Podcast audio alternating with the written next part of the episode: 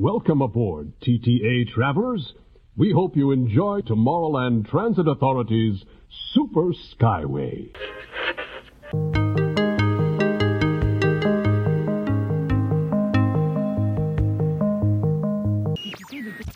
Scanners detecting more trouble in Sector 9. No doubt it's the work of that nefarious criminal, the sworn enemy of the Galactic Alliance, the evil Emperor Zurg.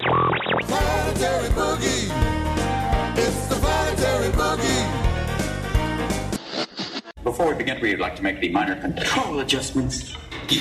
Oh, oh, something broke. Hold on one moment, please. Just one moment. Thank you.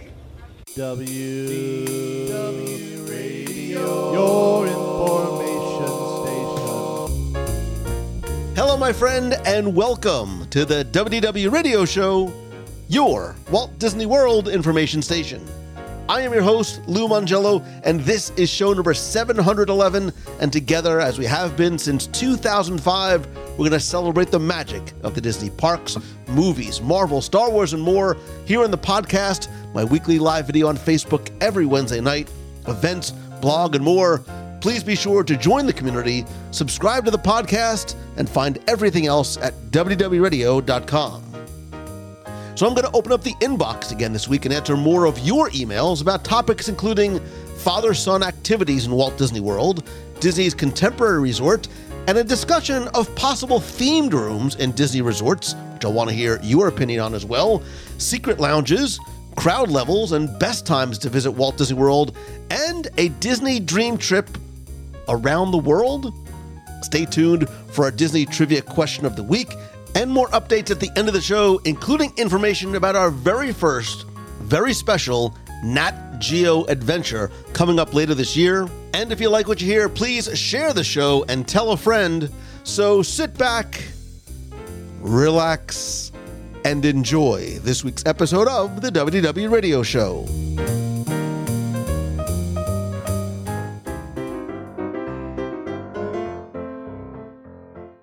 It's time once again to open up the email inbox and answer your questions to help you plan, prepare, and answer your pressing questions about where to go, what to do, where to eat, and even the how, why, when, where, and what's new, what's next, or fun about Disney details, history, trivia, and really just about anything you like.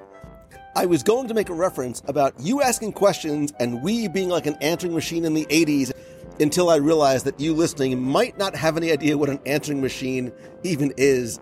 And speaking of someone else who is also stuck back in time, more like the 30s than the 80s, is Becky Mankin from Mouse Fan Travel. Wow, really? The 30s?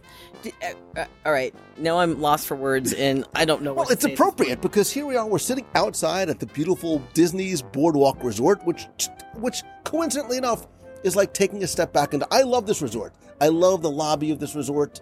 I love the what is the what is the name of the chandelier inside the Boardwalk lobby? There's a chandelier inside the boardwalk lobby. Wow.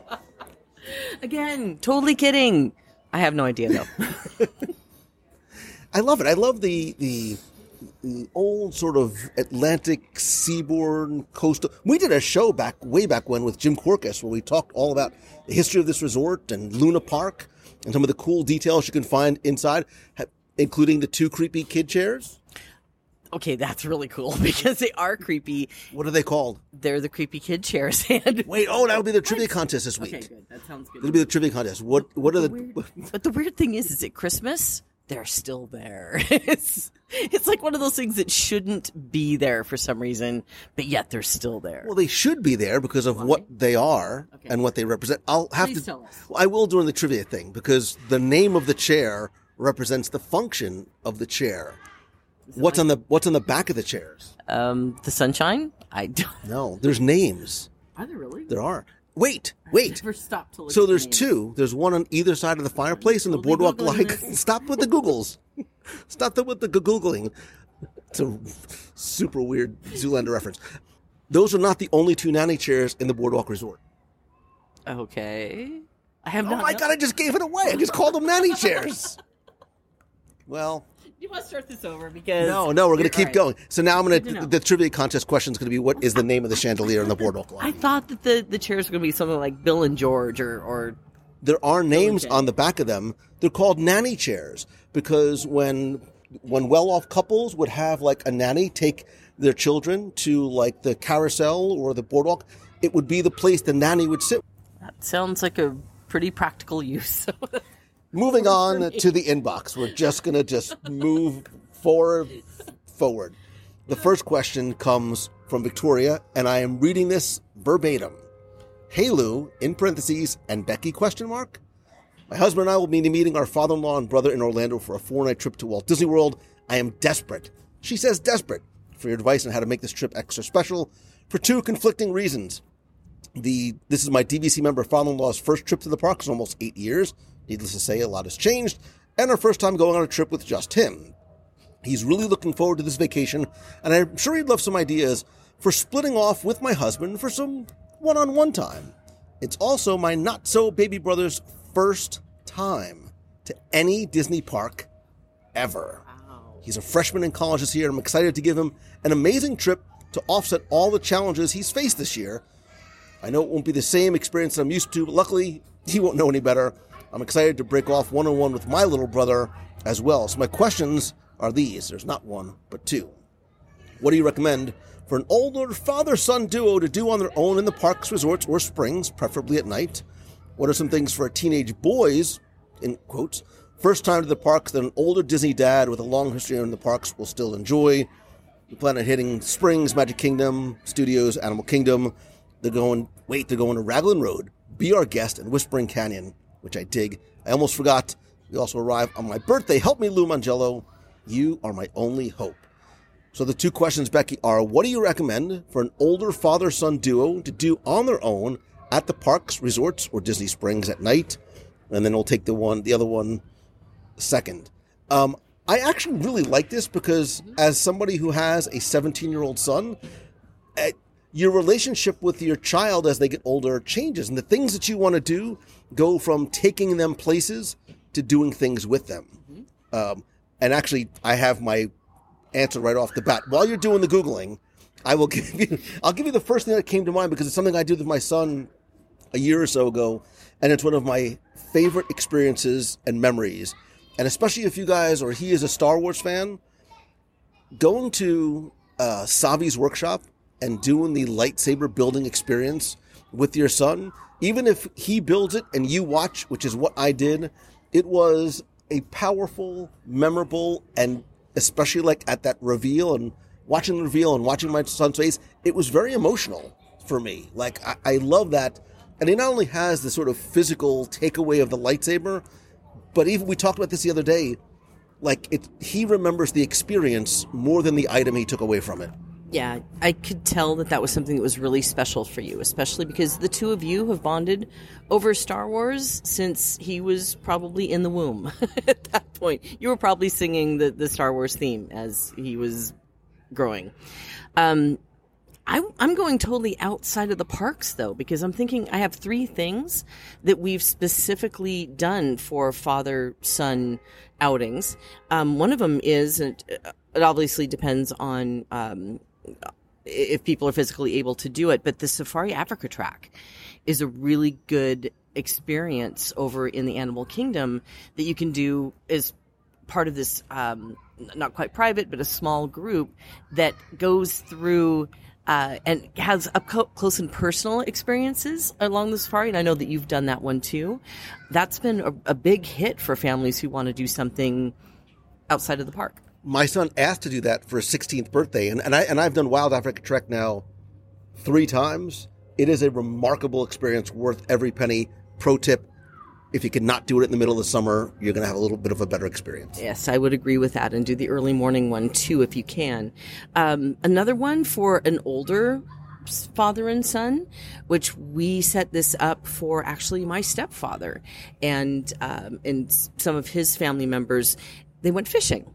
They did the fishing excursion at one of the on one of the lakes, which happens early morning. And if they really love to fish, it was difficult for my stepfather because he wasn't. He's not really a theme park guy. So I got him here with that lure of come over, come fishing. And he was really excited about that. Had a great time. So that's another thing families can do together um, if they're not quite theme park people. Um, another one that I was thinking that that I've seen families do is the Amphicar um, ride over at Disney Springs. Doing that together as a, a father and son type of outing would be fun as well.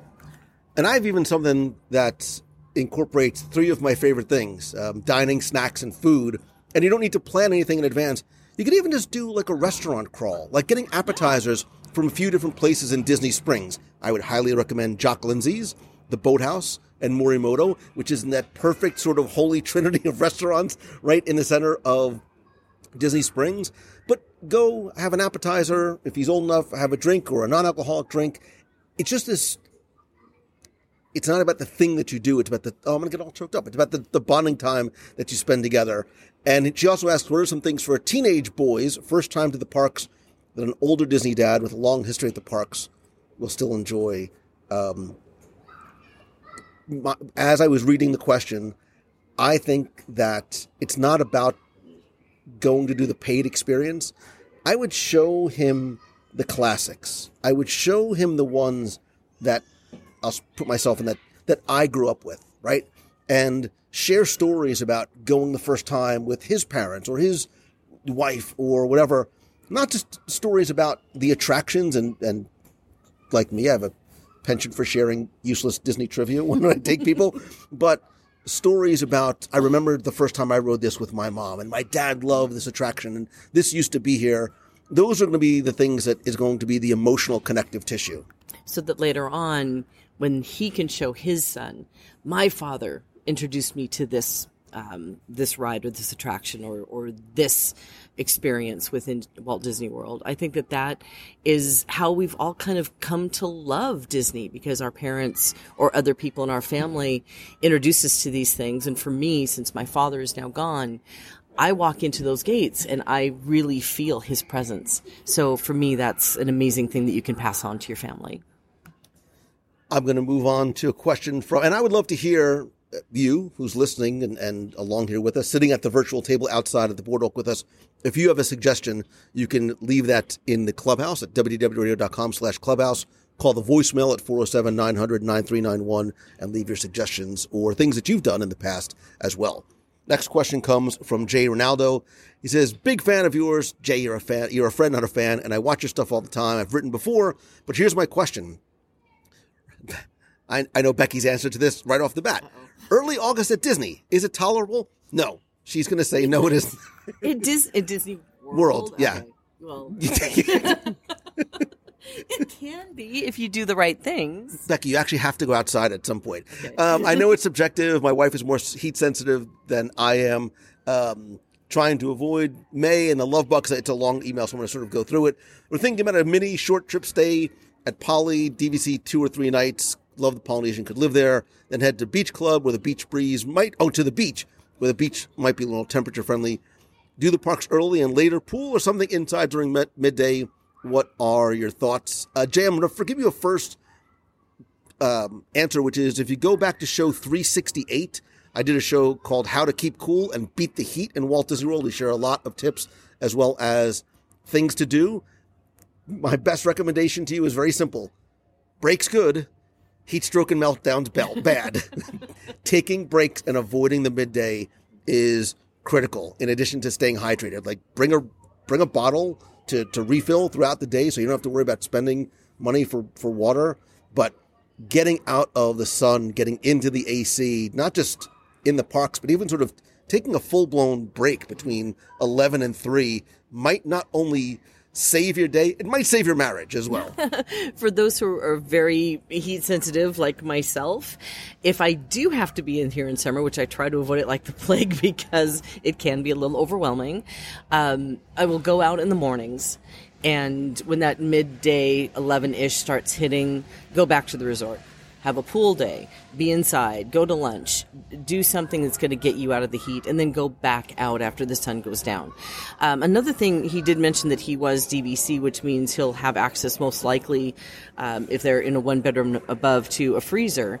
You can freeze some bottles of water and then take that out with you in the daytime so at least you can have something to put on your neck if you get uh, a little uncomfortable but yeah it's it, it's a little bit oppressive here when you have the heat and humidity uh, but if you take the breaks and you do the things to help yourself stay a little cool, stay out of the heat. Try not to do Parks Commando style because that's not going. You're not going to have a good time if you do that.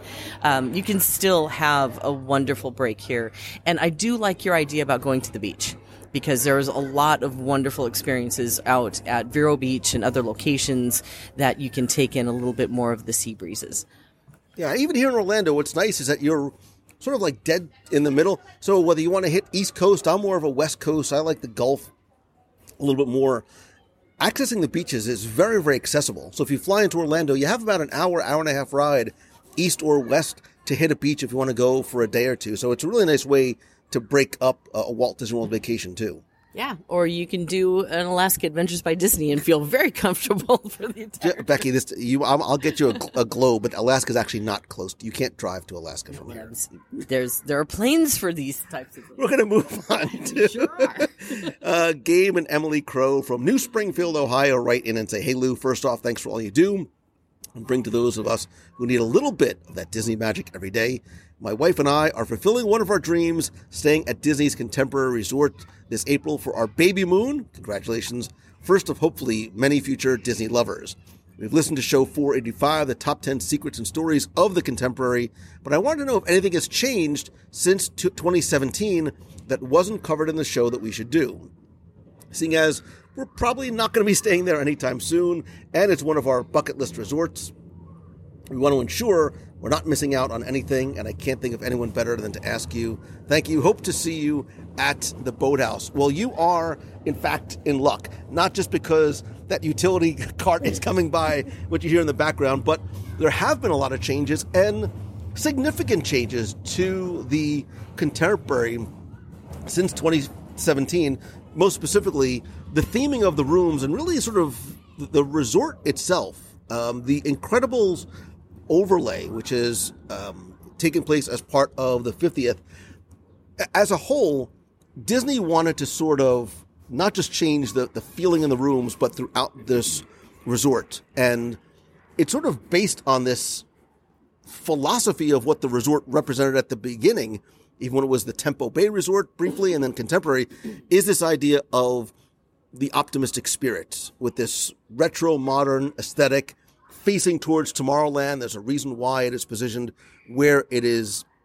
And they've done a complete nine story refurb of not just the rooms, but the exteriors as well. So you get this blending of the, the monorail, which is obviously such, an integral part of the design, but the integration of characters from the Incredibles. And you can even see that out in the, the hallways. There's again, this is sort of a nod to the past with those bright reds and bright oranges, which make me think of the old um, arcade down below. But there's also that, again, that sort of retro modern squares and circles and, and triangles that give it a retro modern sort of futuristic look. It's inside where the rooms have taken on a whole new personality and like the introduction of IP or not into the rooms, I think especially for kids, it is a huge guest satisfier when they walk in and they see not just incredible, Incredibles colors, but artwork on the walls. When you open up the closet doors, there's artwork on the back of the hanging of the Incredibles um, superhero costumes and the masks sort of on the shelf up above. But I actually think the contemporary shines in the lobby. I, I think the lobby is absolutely beautiful. Beautiful how it's been redone. Uh, the wave of American flavors is now Steakhouse 71, which is a not so hidden, but still sometimes hidden gem of dining. We did a lunch review there a couple of years ago. It's fantastic. The um, smash burger, the stack burger is delicious. The breakfast is outstanding, and I haven't been there yet for dinner. If only there was somebody, Oh somebody, my gosh. anybody Are we gonna do who would go have a steak. This is why it's great to do this in person because then I can like yell at you and hit you because you're right in violence in is never an option. um, but I do. I think I think the the lobby and some of the artwork, and even in the hallway leading into Steakhouse Seventy One, with pictures of pre-opening and opening day of Walt Disney World. It, I, I love the sense of nostalgia and the the touches of Walt Disney World history, real American history from the, the late 50s, early 60s, the, the super clean lines and modern vibe inside the lobby. Um, I, I actually really like the update that sort of that retro modern furniture um, in that sort of waiting area. Yeah, and I love the way it was elevated. So it it didn't um, completely take over what was. So it's still familiar, but it was an elevated look and feel uh, to the aesthetic inside. The rooms. I, there's a couple of choices that they made that I'm kind of wondering why they did what they did, but for Like what? Like what kind of? Oh, well, they took away the desk. So I really did like the way that it was laid out previously, where you had that long desk and you could work from it if you needed to, but you also had storage space on top of that shelf. Um, taking that away, of course, gave it a little bit more room in the room. However, it's less functional for me anyway. Others probably find it, it better because there's more room for them to move around and store things. Um, the nods to, of course, The Incredibles are very cute, and some of them are subtle, and some of them are not so subtle. So, I, I do think that they did a really good job of um, of bringing in that IP without making it so saturated that you felt like you were in the middle of the of the movie. Yeah, because I think you know what's interesting about the contemporary and some of the other resorts as well is that there is not just the family and, and vacation element, there is the convention element too, because it has such a large convention center. And if you do want, here's a little bonus tip, not that this is what you're looking for, but if you do want a place to go and um, get some work done, you can actually go uh, on the the fourth floor sorry, the third floor where you have um, the walkway into the convention. There's a lot of like couches there and some tables there and a couple of quiet spots to work or take a business call if you need to as well. Do you like? I'm asking you, Becky, and you, our friend, the listener. Do you like and or want to see more introduction of? And I hate sort of calling it IP. It sounds so it sounds so sterile and corporate. But do you like the idea of introducing characters from movies and attractions and theming rooms throughout the resorts the way they've done in the past. And some of them have been tests that have come and gone pirate themed rooms, princess themed rooms, um, haunted mansion themed rooms were supposed to be a thing and never sort of came to pass uh, for one reason or another.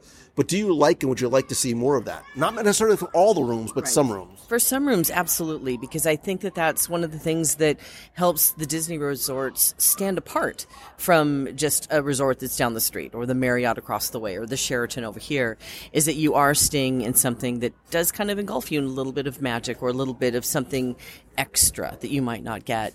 Um, it's really easy to just stay off property now. And granted, it's no secret that there's uh, some of the things that we used to enjoy by staying on property are no longer available to us. So they do need some things to encourage people to stay on property and the introduction of IP because when your when your little boy loves pirates and they can stay in a pirate room, that's magical for a family.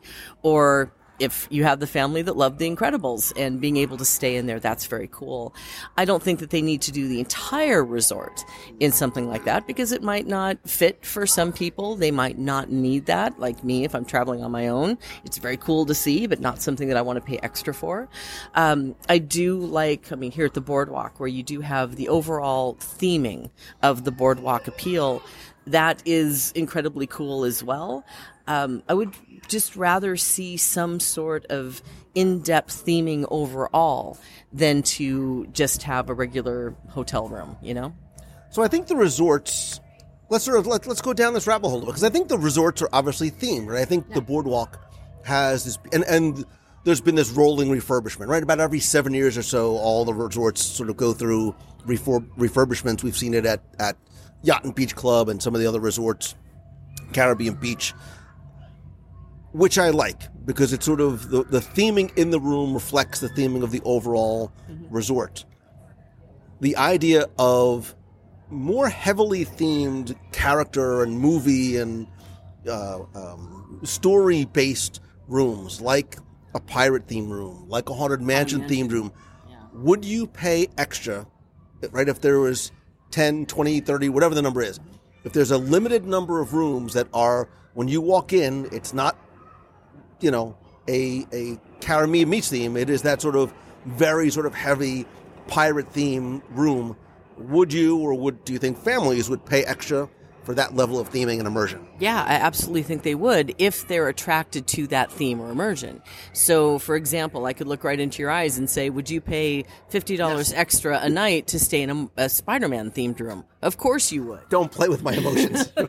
But that's the point. You have a little girl who's really into Anna and Elsa, and of course, as a mom or a dad, you're going to say, wouldn't this be extra magical and special if she could stay in this room that's themed this way? So I, I think that there's something to be said for it on a limited basis at the resorts, but again, not covering the entire. like I'm thinking, so I love Port Orleans French Quarter. I love New Orleans. I love the resort itself. I love all the things about it.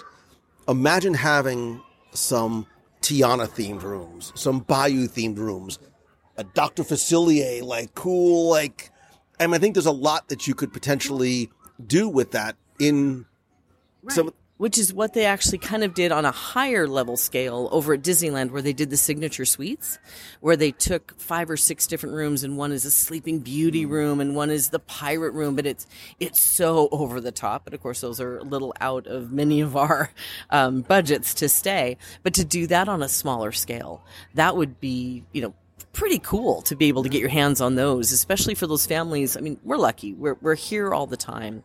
There's families that, that save for five years to be able to come here and to be able to deliver an experience to their kids that is something that's going to really hit their heart and make them remember. All right. So way back when at the, at the Disneyland Resort, they had, don't laugh, an aliens themed hotel right? It wasn't Disney, but it was right outside.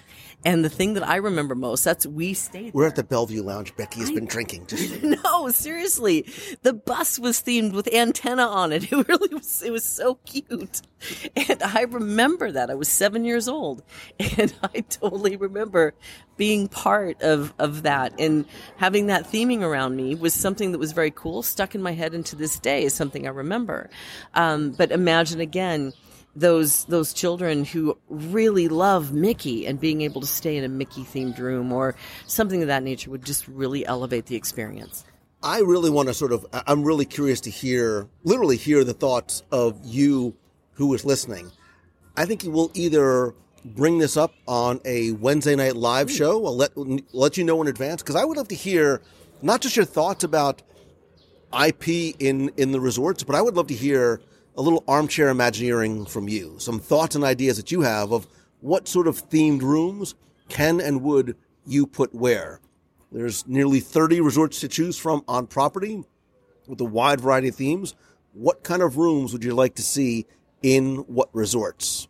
This is something we'll put a pin in and come back to on a on a future episode of the show or during a Wednesday night live show. But let's move on because Garrett Longhofer has a question. He says, Lou, by the way, Garrett, oh, Garrett, wait, was just on the most re- re- recent episode, the top 10 with Tim. Garrett, by the way, who is a restroom, clearly he's a restroom connoisseur.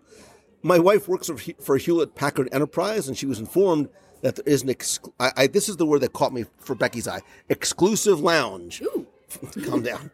For HPE in Galaxy's Edge. She had to book with a corporate liaison at Disney, so we would go check it out when we're at Disney's Hollywood Studios next month. I wanted to ask how many of the corporate lounges are there in Walt Disney World, and, and have you ever been in any of them? What kind of cool things can I expect to see when we go? Also, if you have like pictures, I'll be more than happy to send them to you. Thank you, Garrett. This, I love this question because this is like the super secret thing that some people know about, and it's appropriate because I actually recently went to for the very first time the Hewlett Packard Lounge in Galaxy's Edge. A friend of mine, and I won't I won't say their name only to sort of to protect their identity, but I just don't know if they would want or not. Said, "Hey, have you ever been to the lounge at Disney's Hollywood Studios?" At first, I thought they meant maybe the 33 Lounge, which Becky was nice enough to invite me to once, the old Catwalk Bar, which I dig. Or, and I was like, no, no, no. They said, no, this one's in Galaxy's Edge. That was my face too. As I'm reading the email, I'm like, wait, what? it, but I didn't know that it actually existed. And I yet. said, no, I've never been. She got very excited. She's like, wait a minute. I'm going to show you something. To... So it was this like cool super. She's like, meet me in this obscure corner of Galaxy's Edge. We want to take you up to the lounge. I won't say exactly where it is. You can probably find it on your own. But there is this super secret, out of the way corridor that you go into.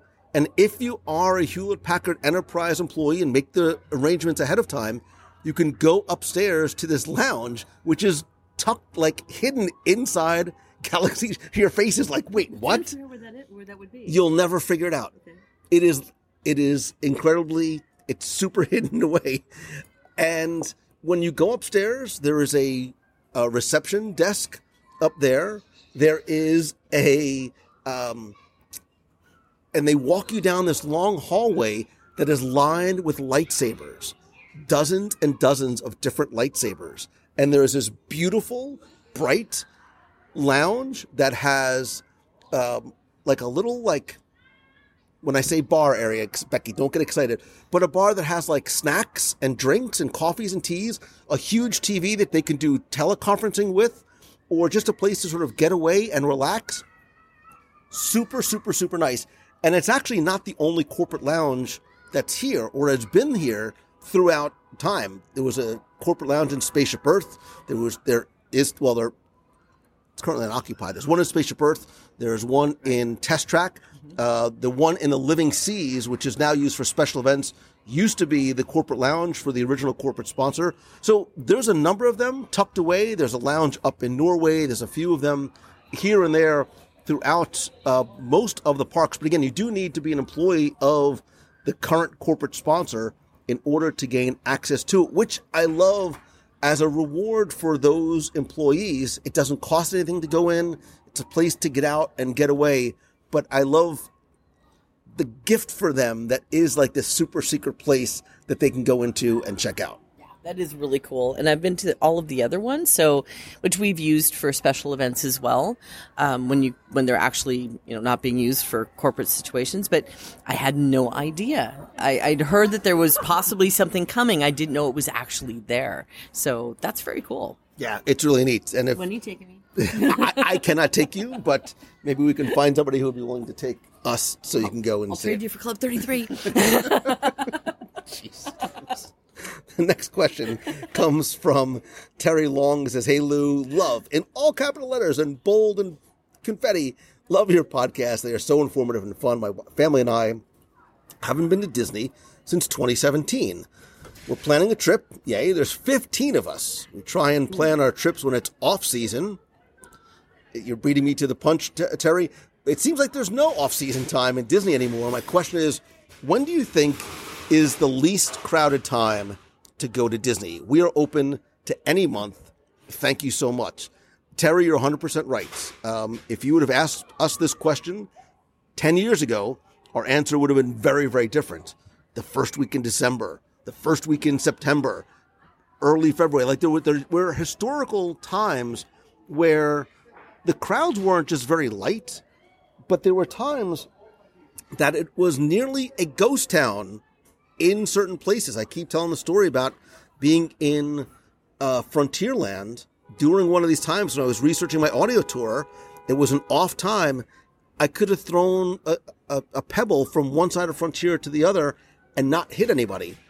Those times don't really exist anymore, which is a good thing, right? If you're Disney, you don't want downtime. So they've done a lot over the years to not only incentivize guests to come during some of the slower seasons, but that's why the festivals were originally conceived, right? We talked about this, I think, on an earlier email show.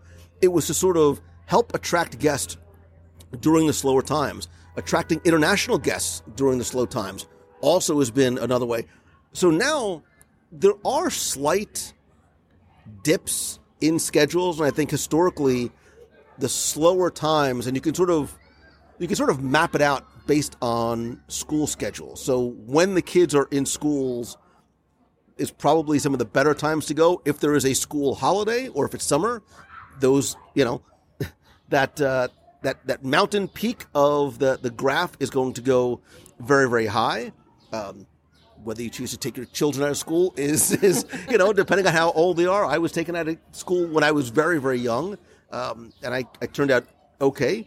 Um, I think you also have to think about special events and holidays, and and I think Becky too. I think some of the old trends still hold relatively true in terms of September being a great month because kids are fresh back in school. You're not taking your kids out of school. There are no school holidays. So it is, it has been. And just like that, that first week in December, but then you start looking at things like, well, wait a minute. Mickey's Not So Scary Halloween Party is now in September, and Halloween Horror Nights, and Food and Wine Festival, and Flower and Garden. So those things that used to sort of help the slow seasons are now more attractors. Correct. Where September used to be the go to month for those who felt comfortable about taking their kids out of school or not. And it, it was getting a little cooler. It wasn't as hot as August. But then the moment that Mickey's Not So Scary came into play, and that starts around now August 20th or sometimes a little earlier, that kind of threw that as being a slow time out the window. And now we're kind of seeing the slower times, if there is one, as I say in, in hand gestures of quotation, that right after right after President's Day through the first bit of um, of February tends to be the slower now. Um, believe it or not, there's sometimes in May that can now find that that slower time. But other than that, you're pretty much going to see crowded times. Of course, the least or the, the most crowded times are going to be anytime kids are out of school or any holiday breaks. So if you can just avoid those, you're probably going to be on pretty good track. Yeah, and and this there, there's no sort of hard and fast rule, but like mid January to early to mid February is usually pretty good as long as you start to avoid the presidents. Just like early March, like the first week and week and a half of March is good. Pay attention where Easter is. Right, late April, like right once you're sort of past Easter, um, you know, late, late, late August, as, especially in Florida, as st- kids start going back to school. And also think too, if you're able to travel not on weekends but weekdays, right? So like Yes. weekdays, like in November minus Thanksgiving, and weekdays in December minus as you start getting close to Christmas are still traditionally relatively slower days, but you have to determine what you're able to do with school schedules, with work schedules, etc. As I understand, certainly, you know, teachers and some things you can only vacation at certain times a year. Right. Right now, we're still in the revenge travel period. Seriously, where people are just booking travel like crazy. That's going to slow Revenge down. travel is such an issue. I'm going to show you. I'm going to take a vacation. That's exactly what it's called in the industry right now because everybody is traveling no matter when, how, or why. We expect that to calm down, hopefully sometime in 2024. So what we're seeing right now might change a little bit over time. But even right now, if you were to look at availability for October of later this year, which is several months from now, you're going to have a hard time finding rooms available because people have wanted to return back to Disney, and several people have still waited a little bit past more of the pandemic, even though um, mandates have been lifted here for quite some time. They're just now feeling comfortable about doing so. So people are planning their vacations, and this year they're planning them all at the same time, or so it seems. So if you're looking to maybe get lower rates, possibly if they're going to come down, of course, because everything is priced on supply and demand, um, watch the trends and then book accordingly. And I'm not saying it because you're here. I would say it even if you weren't here. But this is why having like a travel advisor who knows these trends, who knows, hey, you might not realize it's a race weekend. So there's huge, and we're here on a race weekend. There is very, very high demand. This might be one that you want to avoid because the rates are higher. It, it will sort of help you in sort of not only planning but the budgeting. Yeah, absolutely. We can watch those trends. We're we have our fingers on the pulse of what the prices are doing, what the availability is doing, and I heard it around all over uh, this this last week. People were saying, "Oh my gosh, I had no idea it was a race weekend because they weren't informed." So, if you work with somebody like us, we can help you avoid the situations like we've got this week. And I prefer makeup travel as opposed to revenge travel. It just mm-hmm. sounds it sounds kinder and sweeter. Industry jargon right now, and it's called Wait. revenge travel. As a just a quick aside, we're sitting outside of the Belle Vue Lounge on the second floor of Disney's Boardwalk Resort. We're sitting outside. Becky has sangria, you can tell. But we're sitting outside. It is a golden hour. The sun is setting. The temperature is coming down, and we're overlooking. It's like a park, right? This wonderful green space just in between the you know sort of the U-shaped center portion of Disney's Boardwalk Resort. There are families out there. They're playing games. They're they're um, they're playing cornhole. We just we looked at each other. It was like, wait a minute, we smell something burning. Like they're making schmoes, s'mores, schmo, schmo, smo- The screen is up for the nighttime movie. We're right by like this is what it's all about. Like this is why you choose like certain resorts. It's why coming to a place like the boardwalk is so nice. It's not just because of the access to Epcot and Hollywood Studios. It's not just. It's because of things like this, and then and most of the resorts do things like this. Always keep in mind, especially if you have kids, it's not like you use the word commando. You don't have to be commando style to have a Disney vacation that is relaxing and enjoyable. And look at those kids, right? Making s- s- s'mores. I- Now I now I can't even now I can't say it the right way. Schmoes, right? They're making s'mores. Like they're just playing games. Like I love. I'm going to cry a little bit because my kids are too old for this now, but I absolutely love it because it feels like a park. First of all, you're never too old for s'mores. it's, it is a thing, and we may have to go down there after we're done here. But um, a, a, a trend that we did see, especially uh, after pandemic and things were raised, is people were coming to the resorts and just staying at the resorts. There, the theme park was secondary to their stay. We were getting more people asking about the pools and asking about what other things were going on here. And I love that. I love the fact that there's so much going on at the resort itself that you don't have to go running into a theme park and run around like mad uh, out there and stand in line and, and do all the things that are, you know, kind of difficult about a theme park vacation. You can just come and stay at the resort and enjoy the pool and enjoy the things that are going on like. Like the Surrey bikes. We were out here the other night. We sort of had a late night meeting, eating meeting at the boardwalk. The magicians and the jugglers were out there. There was the boardwalk entertainment. Like, it's one of the reasons why I, I like this resort, and, and all the resorts have something like that too. That so always make sure when you stay and as you're choosing different resorts, that you really take advantage of the resort offerings. Every resort at, at um, when you check in I don't know if they still have, if they all have paper ones anymore, but on your app, you should be able to find a lot of the different resort activities. And, and a great example of uh, some of the things that we're counseling some families on is when you come here, if you're trying to be on a budget or you want to save a little money, think about the things that are going on at the resort and then don't worry about park hopper tickets. Go to one park a day, and when you're done with that park, come here and enjoy these types of activities. So there, there are strategies to be. I'm going to reach out to the WDW Radio Nation, if I remember when I get home, and see if, if I can find one or two folks to join me on like a top 10 things to do at the resorts. Things that you don't mm-hmm. need a ticket for, but things that maybe you don't even realize that you can do, like the movies, like the s'mores, the mm-hmm. campfire sing alongs that they have at night. walks, the, Yeah. the other things that, that you can do around the Horse and buggy rides. I mean, we're sort of doing the top 10 right now, but right. Exactly. Yeah, I want to be on that show. By the Okay. way, my flags, you know, of it. She's she's very angry. Uh, can we have a water? No more. She's. I'm cutting Becky. I'm officially cutting Becky off. Seven sangrias is enough. I have an orange slice in here, so that's dinner. Does anybody have any orange slices? What movie? I know that, and I can't picture it all of a sudden. Orange slices. Does anybody have any orange slices? I know what movie it is, and I can't. Th- I don't know. All right, we'll move on. If you know it, post it. It. All right, one more question before we wrap things up because Becky's she's she's starting to walk towards the s'mores right now. Uh, Perrin Olson says, and I'm reading this verbatim. Lou and Queen of Walt Disney World Travel, Her Majesty Becky, I love this person. hoping this gets my questions picked. yes, it did. It clearly worked.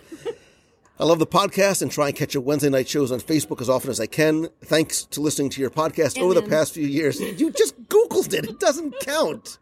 Ant-Man. I want to travel to all the Disney parks across the globe. Japan, we're coming for you.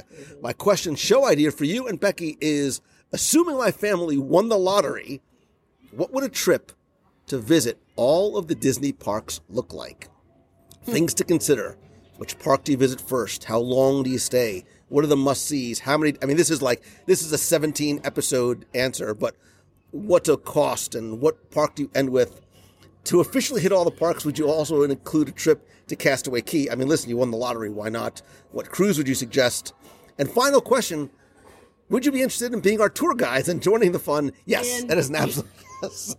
I'd love to hear the answers personally. If you want to tailor it to me winning the lottery, I live in New Orleans, yay, with my wife and two girls, ages in five and seven. We go to Walt Disney World every 18 months or so, cruise on the Wonder in February, and haven't made it to any other Disney parks yet. Thank you in advance for dreaming with me. Perrin, this is the fun part, right? Even if you're not necessarily able to do it, um, it is fun to dream. And whenever, like anybody in my family talks about winning the lottery, I'm like, why don't you work harder for it instead of worrying about trying to win the lottery?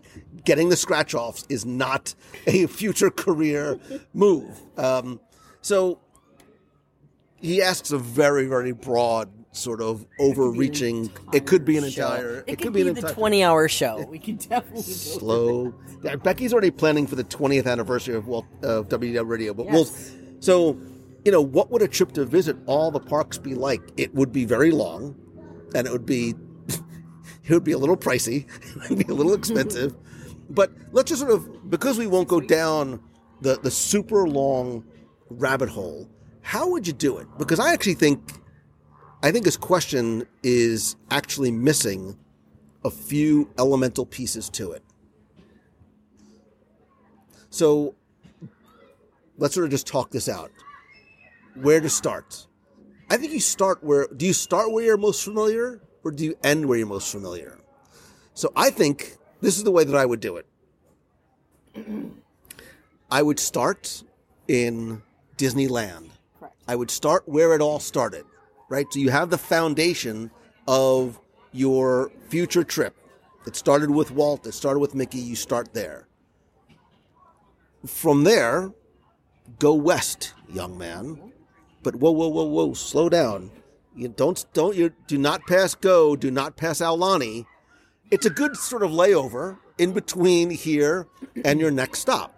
I would go from here, I'd go from Disneyland to Aulani, chill for a couple days because you're gonna have a, a very exciting few weeks ahead of you.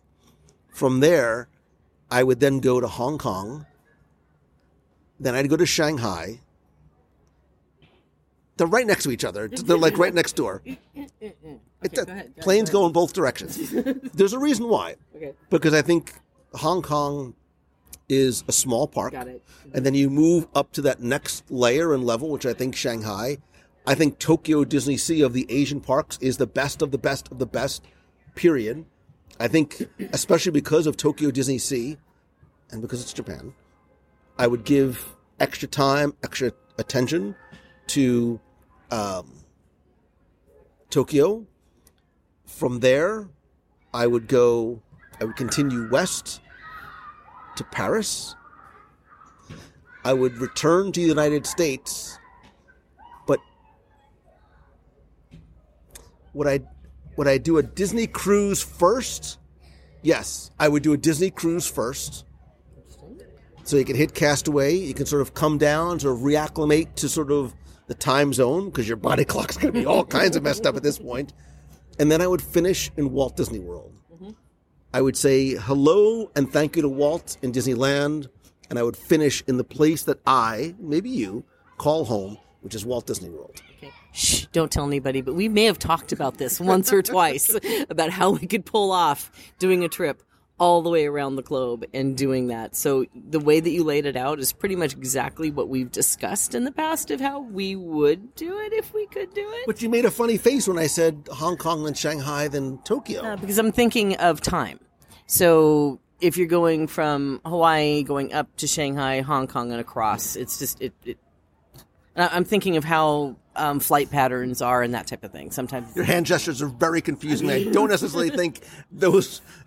I don't think matter. you're pointing to the map. it doesn't matter as much. But but then again, there's some thought process to yes, where you go from small park to Aulani to small park to bigger park.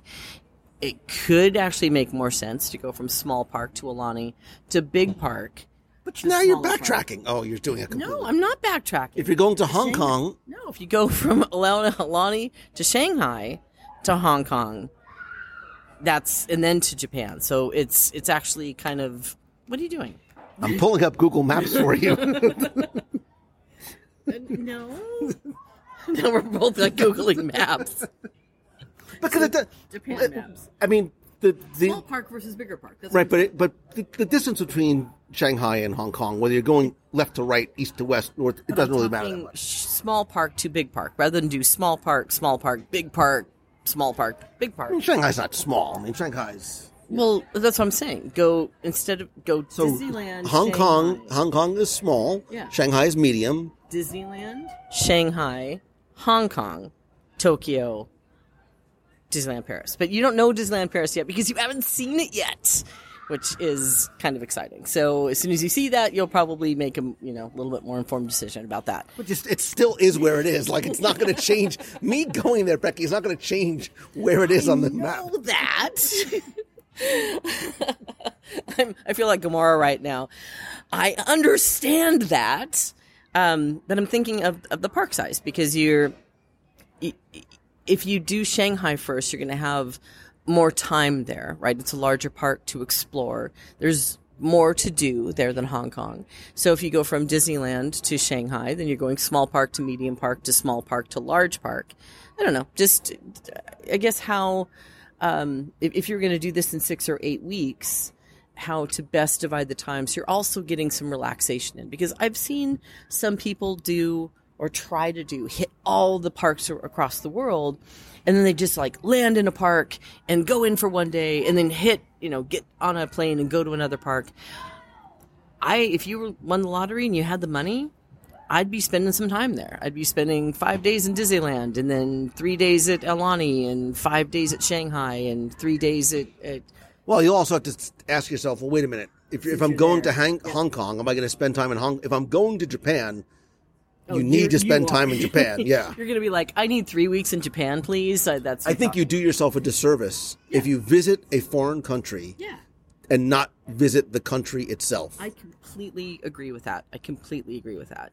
Um, there's so many things, and, and one of the things that I love about Disney, and, and I get it. I know that Disney fans are very loyal to the Disney brand and love Disney parks and have a tendency to visit Disney every single year. But that's one of the reasons why they have Adventures by Disney and now in Nat Geo and Disney Cruise Line. So you can still be part of the Disney brand, but experience other things that this this wonderful big blue planet has to offer.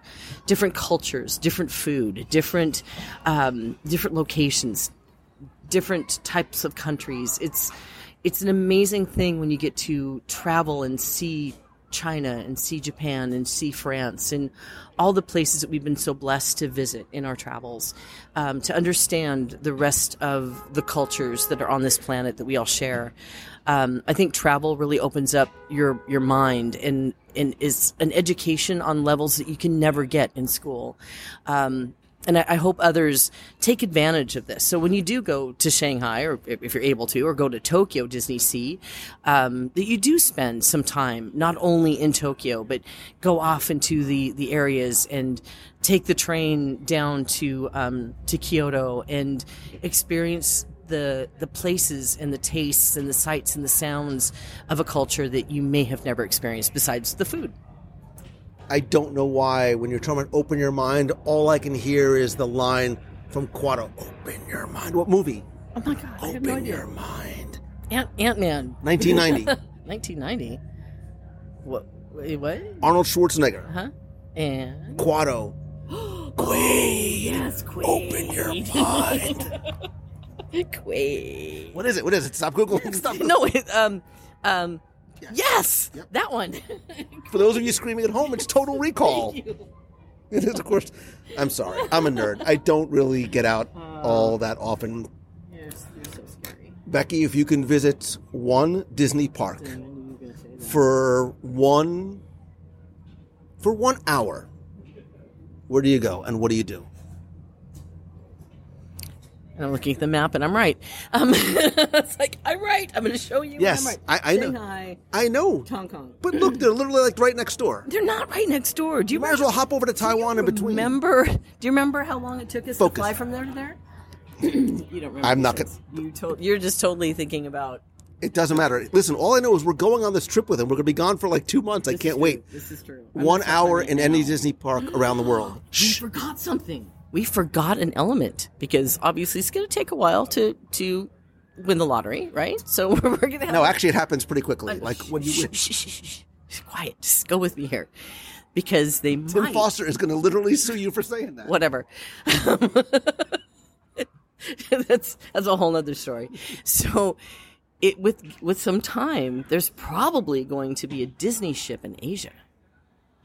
So, say that there's the Disney ship in Asia, then you do the Chinese parks, and then you do the ship from Asia, and then you do Tokyo. One hour, any Disney park around the world. Where do you go and what do you do? Disney Sea. And what do you do? Oh my gosh, I have to have, I have to eat at the volcano place. What, what, is, what is that restaurant called? Vulcania, whatever it's called. I, I love that restaurant. She just called it You know Vulcania. you're right. You know I'm right. Oh, and then you can It's stop- but that's okay. Whatever it is. Remember the little mochi aliens? You were so excited.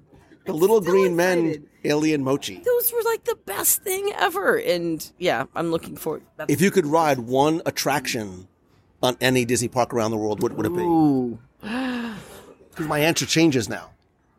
mine kind of does too. If I could ride one attraction, it's Mystic Manor. Really? Yeah. That would be your choice. Yep. I, Don't make faces like it. Don't don't mock my choice. I'm st- I'm still in love with pirates over there. Uh, just just that remember that immersive feeling, and you felt like you were underwater, and I I loved that. I absolutely. But then you ride Mystic Manor, and then there's that like SEA themed restaurant. Oh, that was cool. right. Yeah. That's very cool. That's true. But again, I'm not.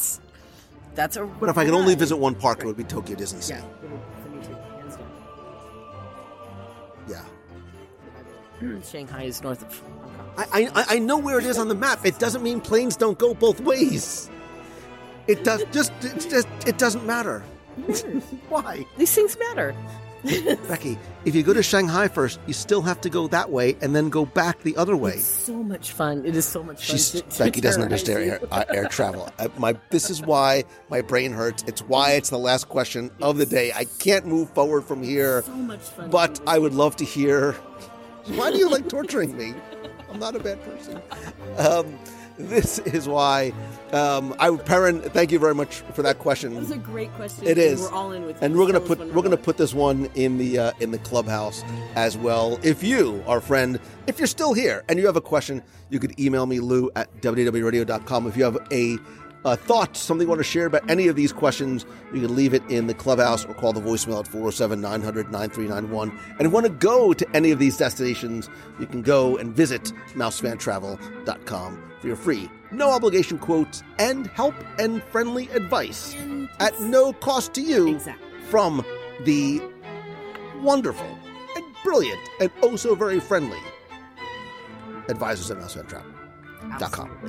Absolutely. And again, I want to just press that point because we still hear people saying, why should I use a travel agent? Because it's going to cost me more money. And it does not. We charge no fees, zero fees for our services. So you're going to pay what you're going to pay direct, but then you're going to get an advocate. You're going to get somebody that's going to help you avoid the tough times. You know what you can do with those fees? You can get yourself one thing to eat in any Disney park around the world. What is it? Little mochi green men. I love those little mochi green men. It was amazing. You? Cattail? The cattail is good, but do you remember that sort of that that bacon wrapped rice thing outside of the Tower of Terror in Tokyo Disney Sea? We had like six of them. all the popcorn Flavored popcorn. Popcorn was like 17 different flavors of popcorn, and you have to go to the different carts to get the different flavors. Remember the one that tasted like spaghetti? Yes. It was like spaghetti popcorn. They call it, they call it basil or something. Like, it was like tomato, it was like a tomato basil. basil. Yeah, but it was like spaghetti. It was spaghetti. It, it, was flat out spaghetti. And then we went into the queue of Soarin', which is so different than the queues here yeah. with the 3D stuff. I can't wait for Perrin to take us on this trip. I'm very excited. I'm going to go start packing now.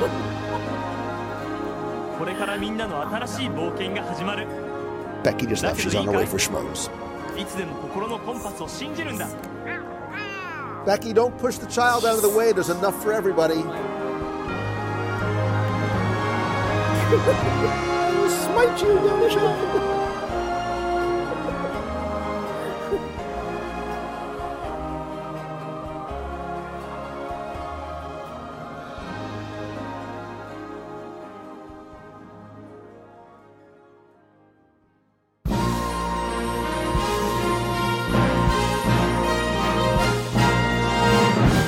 Time for our Walt Disney World Trivia Question of the Week, where I invite you to test your knowledge of Walt Disney World's history or see how well you pay attention to the details in which you see, hear, remember, maybe even taste. If you think you know the answer, you can enter for a chance to win a Disney Prize package. And this week's trivia contest is once again brought to you by you, because as part of the Radio Nation family, you help bring every episode of the show to life, every live broadcast, the contests and giveaways. They're all thanks to, by, for, with, and about you. And you can find out how you can help the show and our Dream Team project, which benefits the Make a Wish Foundation of America for as little as a dollar per month and get exclusive rewards every month like scavenger hunts, group video calls, access to our private Facebook group, shirts, stickers, monthly care packages from the parks, early access and discounts to special events, and much more by visiting wdwradio.com slash support. I want to thank some new and longtime members of the Nation family, including Starla Malloy, Kenneth Puccia, JS, and Ali and family. I am incredibly grateful to and for you and want to personally welcome you into the Nation family. Again, to find out more and join the Nation, visit wdwradio.com slash support. Of course, before we get to this week's question, we're going to go back, review last week, and select our winner.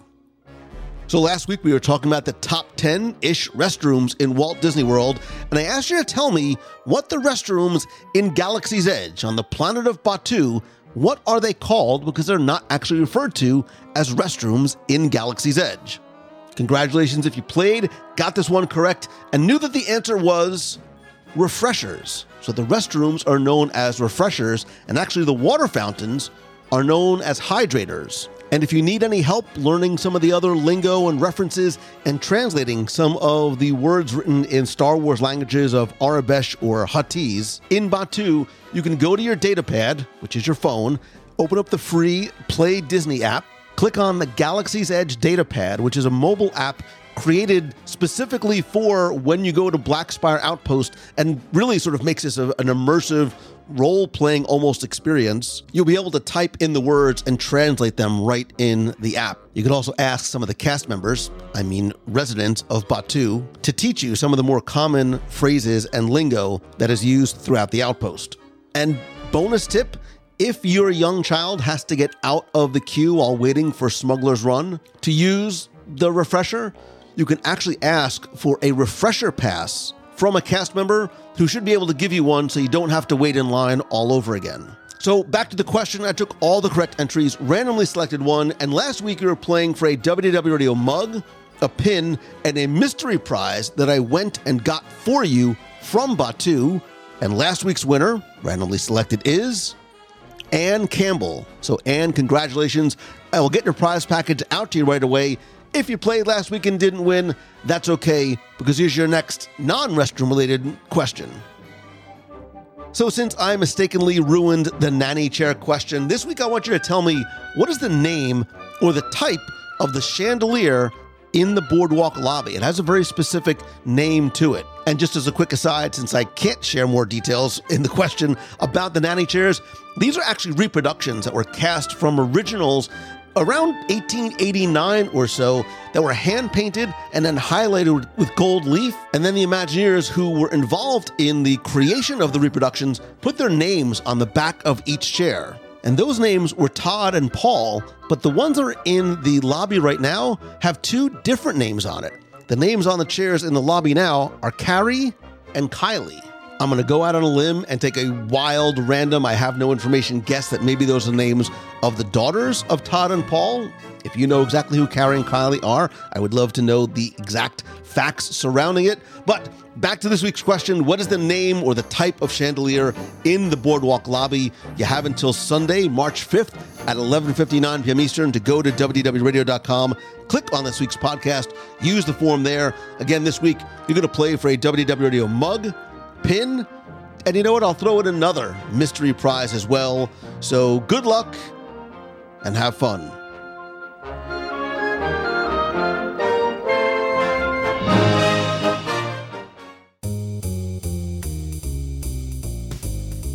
That's going to do it for this week's show. Thank you so much for taking the time to tune in this and every week. Please come be part of the community and conversation and talk not just about this week's show, but anything that you want to discuss in the Disney, Marvel, or Star Wars universe over in the WDW Radio Clubhouse at wdwradio.com slash clubhouse. You can also connect with me elsewhere on social. I'm at Lou Mongello on Instagram, Facebook, Twitter, and LinkedIn. You can also call the voicemail. I'll play it on the air with a question, comment, or just a hello from the parks at 407 900 9391. That's 407 900 WDW1. And of course, as much as I love connecting and talking with you online, I still believe that nothing beats a handshake and a hug. Thanks to everyone who came out this past weekend for Princess Half Marathon Weekend, whether you walked, ran, wogged, jogged, volunteered, wheeled, cheered. Congratulations. And I'm so grateful for the incredible turnout we had at this past weekend's Meet of the Month at Disney's Hollywood Studios. To find out about other upcoming Meets of the Month and other special events, visit the events page at wdwradio.com slash events. And speaking of very, very special events, I want to announce and share with you something that we've never, ever done before. I'd like to invite you to join me on our very first WDW Radio Nat Geo Expedition Danube Christmas Markets River Cruise this December 9th through the 16th.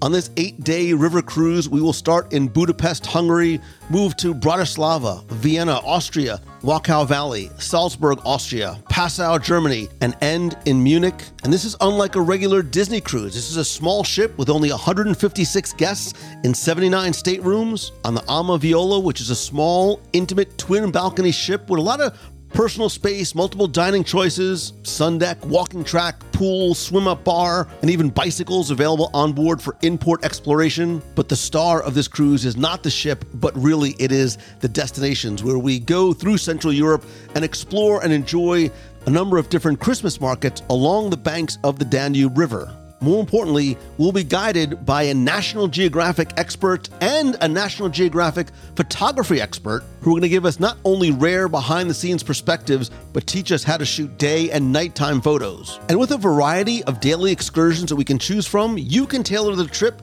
to fit your own wishes. For example, in Bratislava, the capital of Slovakia, we're going to go on a guided walk through St. Martin's Cathedral, stroll through the cobblestone streets to the old town hall, wander through the Christmas markets, then go off on a food tour. In Vienna, you can choose to take a special behind the scenes tour of Vienna's Museum of Natural History, led by a National Geographic grantee and curator of the museum. To learn more, see the full itinerary as well as photos of some of the destinations and the AmaViola ship, and get a free no obligation quote from, our friends over at Mouse Fan Travel, visit wdwradio.com slash natgeo23. And we currently have an exclusive rate discount with a $750 savings off per person off direct rates. Those are only available until May 1st. So if you're interested, I suggest getting a no obligation quote or booking now because some staterooms are starting to sell out. I have never done this before, but I have heard nothing but amazing things about river cruising. And what I love is that not only are the destinations going to be the stars, but it is this smaller, more intimate ship. We have the Nat Geo guides, and you really don't have to worry about anything because pretty much everything is already included. Your meals, there's an all day tapas menu, afternoon tea, coffee station, drinks, reception, cocktail hours, lectures, all your onboard entertainment, all your excursions and activities, the entrance fees, the ground transportation, airport transfers, etc. It is all already included. Again, to learn more, to get a quote, visit wdwradio.com slash natgeo23. I cannot wait to take and share this adventure or this Nat Geo expedition with you. We already have a nice group of WDW Radio community members booked on board. And if you have any questions, again, you can use the form at wdwradio.com slash natgeo23.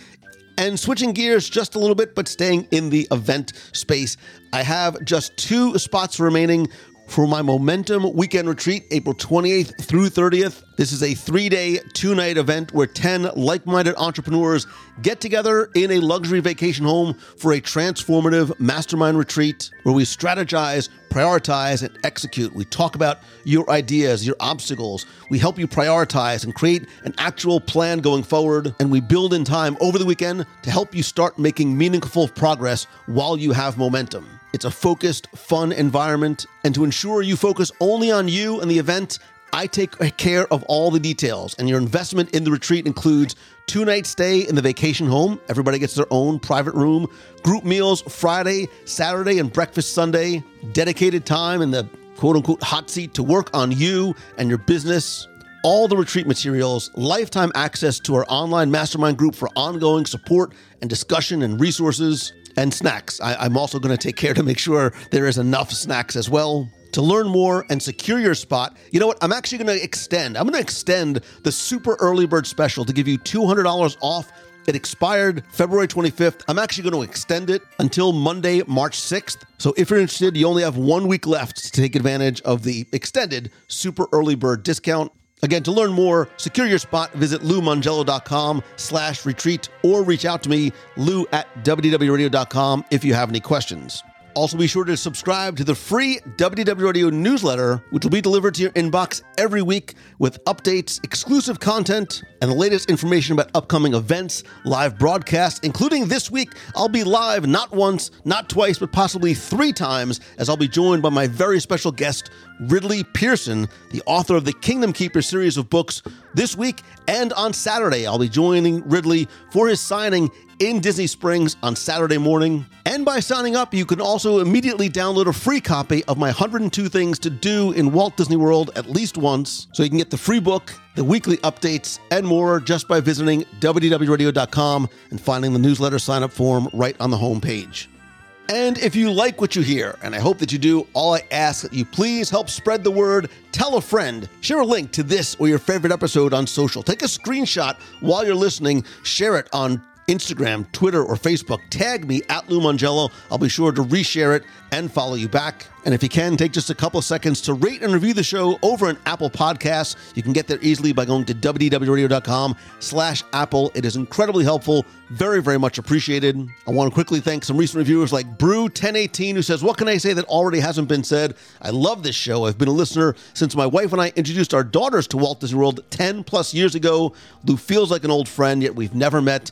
And he's the voice I listen to when I need to feel the comforts of Disney. Just a fun show on all things Disney and a direct link to the nostalgia that powers my love for the company since my first visit to Walt Disney World in 1985. I've moved away from the East Coast, and now more than ever, I rely on this show to help keep me happily connected to one of my favorite places. Great conversation, great guests, and great topics. This show is my antidote for the negativity in the world. Thanks, Lou and guests, Lisa, Becky, and everyone. Brew 1018, thank you, man. I sincerely appreciate such a thoughtful and kind review, and I hope that we can fix the fact that we haven't met yet on one of your upcoming trips to Walt Disney World. Finally, most importantly, thank you, thank you, thank you, thank you. I love and appreciate you so very much. If there's anything I can ever do for you to express my gratitude and appreciation, please reach out and let me know. I hope that this week's show and the show and the community and the live shows on Wednesday night not only connect you to a place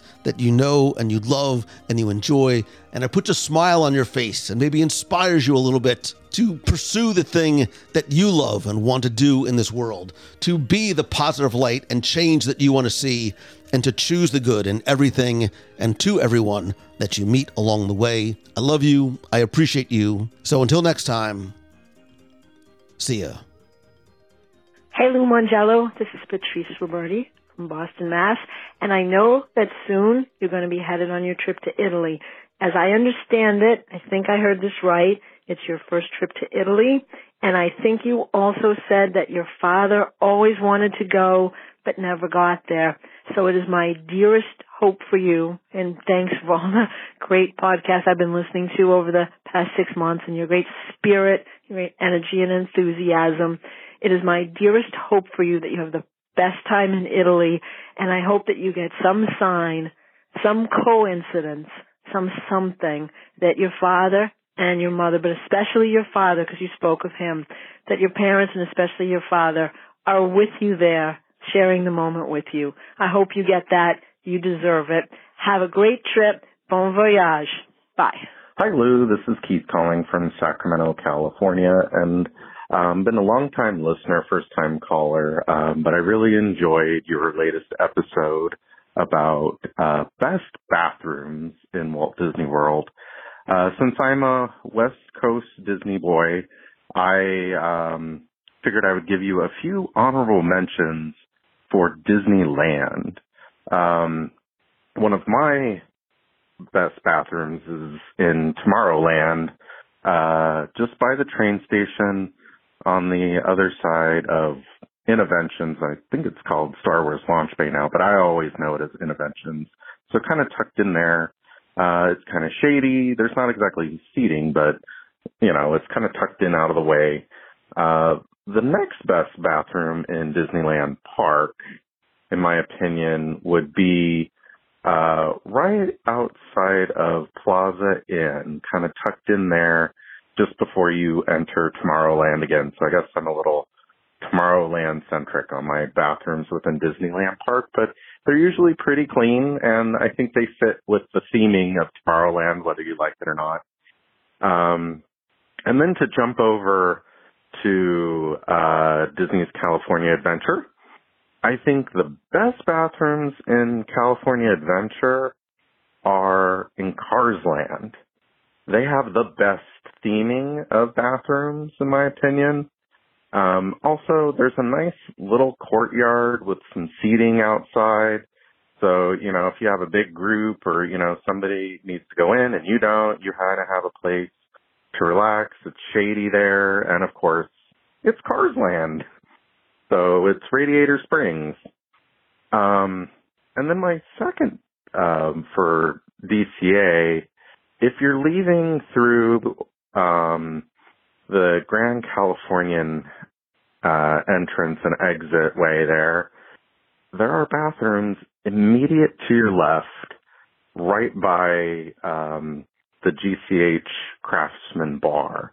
So if you're going back to the Grand or the Disneyland Hotel or Paradise Pier, and you know you can't quite make it, they're right there. They're really nice. They're well themed to the hotel, of course. Uh, but those are kind of my two favorite, uh, at least on the, the DCA side of things. So those are your honorable mentions for Disneyland, uh, Tomorrowland, Plaza Inn on the Disneyland side, and then Cars Land and the Grand, uh, the GCH Craftsman Bar bathrooms. So I just figured I would give you those. Thank you so much. Uh, keep up the great work. Love the show. Bye bye.